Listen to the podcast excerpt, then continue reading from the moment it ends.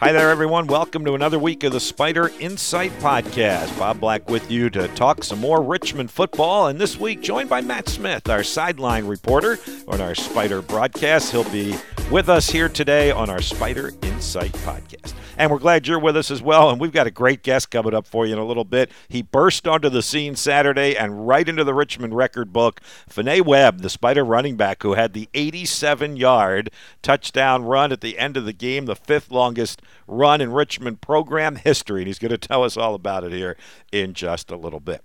Matt, welcome to the Spider Insight Podcast. Got a nice win for the Spiders to talk about at 41 to 10. You know better than anybody. At halftime, Russ Huesman wasn't overly pleased with where things were, even though it was a 24 to 10 Spider lead, and he was much happier with the complete performance in the second half. I was really a little surprised going into halftime. I guess I should never say that with Coach Huesman, and when you have a chance to talk to him uh, before that halftime conversation with his team, but he was really, really angry with tackling, with uh, the ineffectiveness on offense, so to speak, and and really, I think. Um, when the Spiders came out of that locker room at halftime, you only needed to look at two or three series to see that they got the message and they really were completing things on all phases of the football game after after the break. This was a tough one in some ways, and I know they did a good job all week of talking the game up as coaches and players do. But this was, you know, a first-time opponent uh, in the CAA. Uh, they had just come off a win the week before against Albany, but there was a little bit of an unknown factor there. There were a lot of things going on around them Saturday with the homecoming and all the people that were there, and I think that focus came into focus in the second half, and they took care of business. No doubt about it. And when you play in a league like the CAA and you have household names that are in the top 25 week in and week out on your schedule, I think it's human nature when you're going up against a team that maybe isn't top 25. You're on the road. You're not expecting there to be a, a whole lot of fan enthusiasm behind it. And and the Spiders really, I think, to their credit, were able to get that focus back and, and really finish this game off. And we saw the Richmond offense operate more like we have seen them in the past, not the Villanova game where the running game took uh, forefront there. But Reese Udinski, again, crazy numbers 30 of 37, 314 yards, and three touchdowns. Well, I wasn't a math major, but when you're completing 80% of your passes, that's pretty darn good. And I'm not sure there's anybody in the country that's going to pass him the way he is managing this offense right now. And, and really, his years of experience directing this offense itself is really just evident every every play from scrimmage. And and it's amazing how he spreads the wealth. I think you know when he came here and Jakob Herres came here, I think a lot of us thought, all right, Jake's going to get a lot of passes because they have the VMI connection there. But that hasn't been the case. He has spread it around. I think he had 11 different receivers, including running backs, catch passes Saturday. It's amazing. And if you're a, a high school kid and you're looking at, well, am, I going to get a chance to touch the football? And, and Richmond can say definitively, yeah, just take a look at our stat sheet. And there are guys week in and week out that are getting multiple catches, multiple touches of the football, and it really keeps them fresh, really, too, going into the second half. And then on the other side, and we really focused in on in the trenches uh, this past week, at least on our broadcast, and that certainly came to fruition. Six more tackles for loss, three more quarterback sacks. Jeremiah Grant has a huge game from defensive end. He's the co-CAA Defensive Player of the Week. Seven tackles, couple for loss, quarterback sack in there. Um, the defense just keeps getting another week with only 10 points. I think it's the fourth opponent they've held to 10 points or less. Well, the trend of this defense being able to get into the backfield, I think, has really been impressive. And you, when you look at Jeremiah Grant, certainly gets the accolades this week, but if you look at his body of work this season, seven and a half tackles for loss, three quarterback sacks. Here's a guy that's really getting it done for that Spider defense. He's an interesting one, too, because if you think back to the summertime, the Spider coaches weren't, and they've made this known, we're not crazy about the way he came back from summer break, both mentally and physically, and he has really, you know, progressed leaps and bounds from then. Yeah, I've heard Coach Huesman make some comments about that, and, and especially at, at the coaches' show mm-hmm. during the week about uh, the way that he came in shape or did, did not come in shape, and and his effort and getting himself into this condition has really helped the Spider defense be where they are right now. So it turns out to be a uh, resounding victory for the Spiders. 41 to 10 is the final over Hampton last week. And Matt, that keeps the Spiders right where they need to be. I know they won't talk about it. They'll only talk about the week ahead, which is Maine, and we'll get into that on the other side of our conversation with Fene Webb. But uh, at five and two and three and one, you're right there in the conversation and you don't have to look anywhere else other than in the mirror at yourselves to know what kind of success you can have when we get set to flip the calendar in November. Well, with some of the other results they've had, you know, you put it in your own control as far as how you finish this season right now. You don't need help necessarily, and and with the gauntlet that the Spiders have down the stretch, and looking at the other teams that they're fighting neck and neck with down the stretch, it'll be a really exciting month of November. Well, it was a really exciting end to the game on Saturday, so let's go back and relive that and bring in our special Spider player guest today, Fene Webb, the Spider running back, who came in at the end of the game. He hasn't had an opportunity to get on the field yet from the line of scrimmage. He's on a couple of the Spider special teams. He's uh, battled through injury, and this was his first opportunity to get in the game and carry the ball. And lo and behold, he takes it 87 yards for a touchdown, and it puts his name in the record books as the fifth longest run. So let's start our conversation with Fene Webb. I'm going to start you off by replaying the highlight of that touchdown and then have you describe it for us. Wickersham takes it, hands off to Fene Webb, straight up the middle of the field, and now he's off to the races, picking him up and putting him down. Down the near sideline, 20, 15, 10, 5, touchdown! Fene Webb takes it coast to coast on his first carry for a Richmond touchdown. How about that? And these guys love it. They absolutely love it. Fene Webb is he's a team he's a team guy. He's a team player. Everybody loves him. Gets his first touch, takes it to the house. House music. Gotta love it.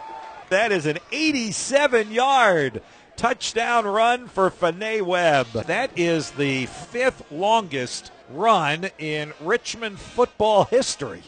How about that? Hey man, first comes, carry of the year put me in the record book. Take us through that run, what you saw at the line of scrimmage, and then what you were seeing as you were flying downfield. Um, so Hampton's a three down, a three down front team. They run a, a true three three five, and we practiced. They've practiced all week, so we seen how it was gonna hit. So it was just um a front side run, and we saw. I saw the linebacker. The linebacker number four, he was a Villanova transfer. He came straight down and attacked the guard, and then Avery, 86, um, he comes and gets the the safety because he played in, inside of the box, and from there I just took it backside and it was all she wrote. You make it sound so easy at that point. What's kind of running through your mind as you're heading downfield? I mean, this is your first carry. You're going to get your first touchdown, and you're going to put your name in the record books. I know you didn't know this at the time for the fifth longest run in Richmond football history. I was just thinking about not getting hawked because in a running back room we we um, make fun of each other if somebody gets caught from behind, and I couldn't let it be me because I give everybody else uh, hell for it. you know, Bob and I were talking about you know, fifth longest run in school history, but this is the second longest since 1955. It's been a long time since we've had uh, a play like that. Tim Hightower is the guy who had the 90 yarder. What does it mean to you to be kind of in the Richmond record books next to a guy like Tim Hightower? I mean, it's nice, but it's like I don't believe it's going to be the last time I'm in it. We hope not. That's yeah, for sure. That that's a great attitude. Well, Mount Vernon guy, right? And when I looked at your stats from high school, you're almost identical passing and rushing yardage. So you're a guy you could throw the ball all over the place. I saw your highlights on Hudl, but did you have some flashbacks to to running some of those high school touchdown runs? Because yes. you had a lot of long ones in high school. Yeah, so I, it, it, was kind of similar to a few that I had in high school. So like I had a flashback in the middle of the run of a, a game we played. I took it like 85 yards on the first play. So like it was it was kind of like a relive a relived moment, and it was nice. What do you remember about your teammates on the sideline? Because you're running down our sideline, and uh, I can tell you they were going crazy. Did you even notice them, hear them? Just what? Um, so I seen, I think Tariq um, was running with me for a second, and he stopped, and I'm like, I looked behind me. I kept looking behind me to my right because I didn't, I could, I could not get hawked, and it was at that point, and then after, it was like I stopped for a second and then realized what I actually did, and that's when I got excited about it. Well, when you have uh, the running backs that the Spiders do this year, and we've had some some nicks and bangs and that sort of thing, and coaches always talk about that next man up mentality. What is your mentality there on the sidelines, knowing that you're getting on the field for special teams plays, but knowing that you know you're one injury away from being back on the field in, in the capacity that you envision yourself? I mean, I'm always ready to be on the field, but I'm always supporting the guys because like they all work their ass off every day in practice, in weight room. Like we, we do everything together. We we watch film together, we meet together. So it's like um, we have like that family bond. So like if one of us is doing well, we're all doing well, and that's how we see it. Now, growing up, when you looked at running backs, quarterbacks, guys that you wanted to model yourself after or thought, man, I want to run like that guy? Who are some of the guys that you saw either in, in the NFL or at the college level that you thought, man, that's the guy I want to be like? So I only did that once, and I was in high school, and so I wore seven in high school.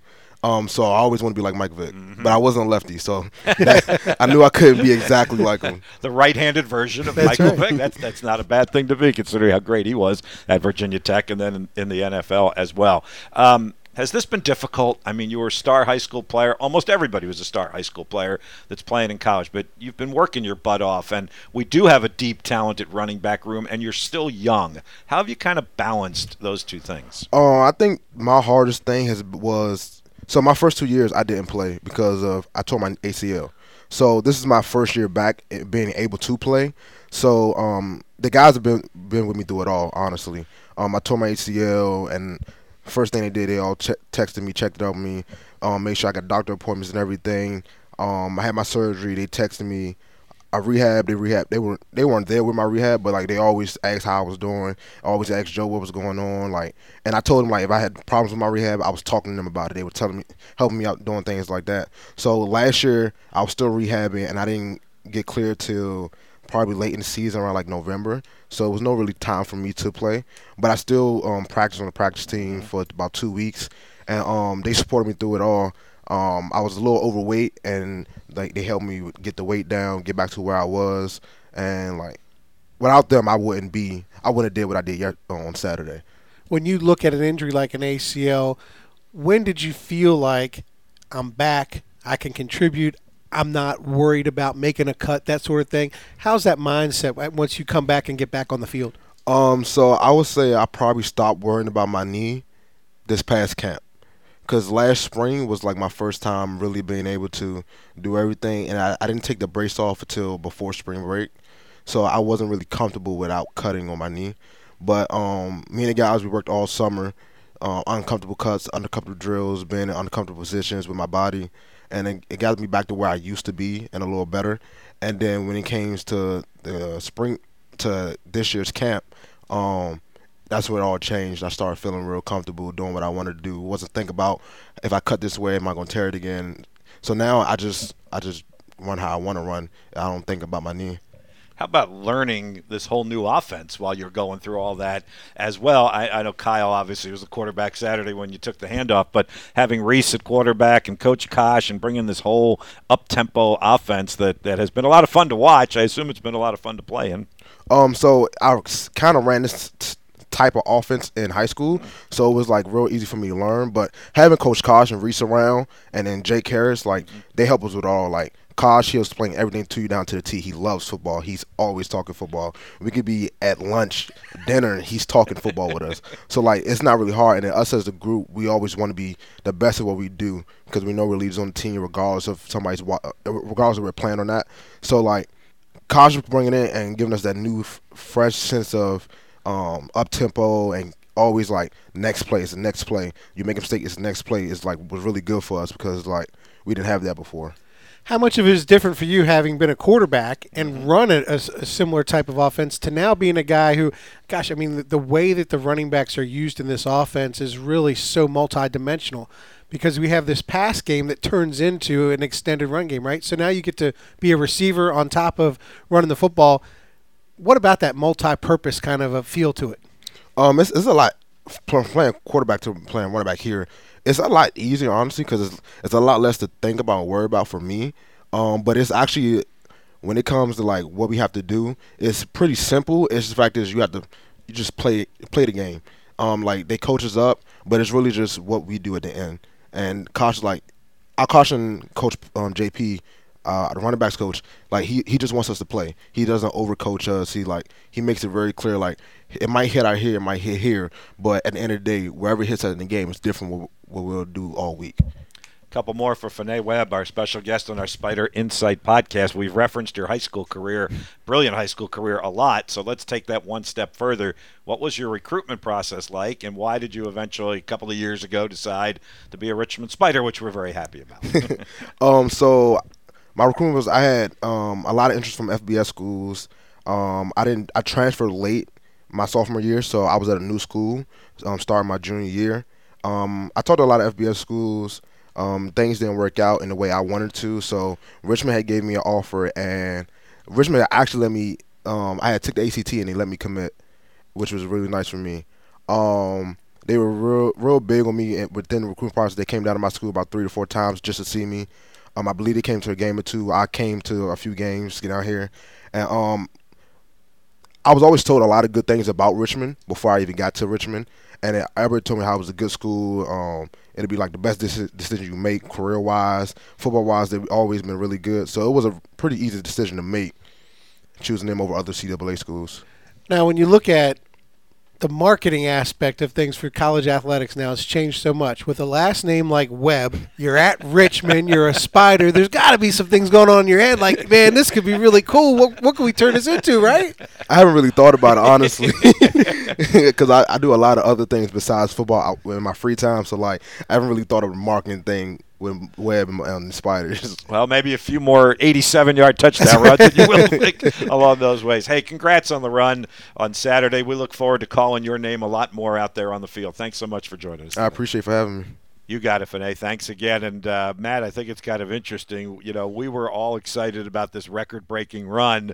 And the one thing he kept relying back on was he just didn't want to get caught because he didn't want to hear about it from his buddies in the running back room. That's great motivation. No doubt. Everybody has something that motivates them. Some guys want to be on the highlight reels. He just doesn't want to take a hard time from his buddies. And I can definitely relate to that.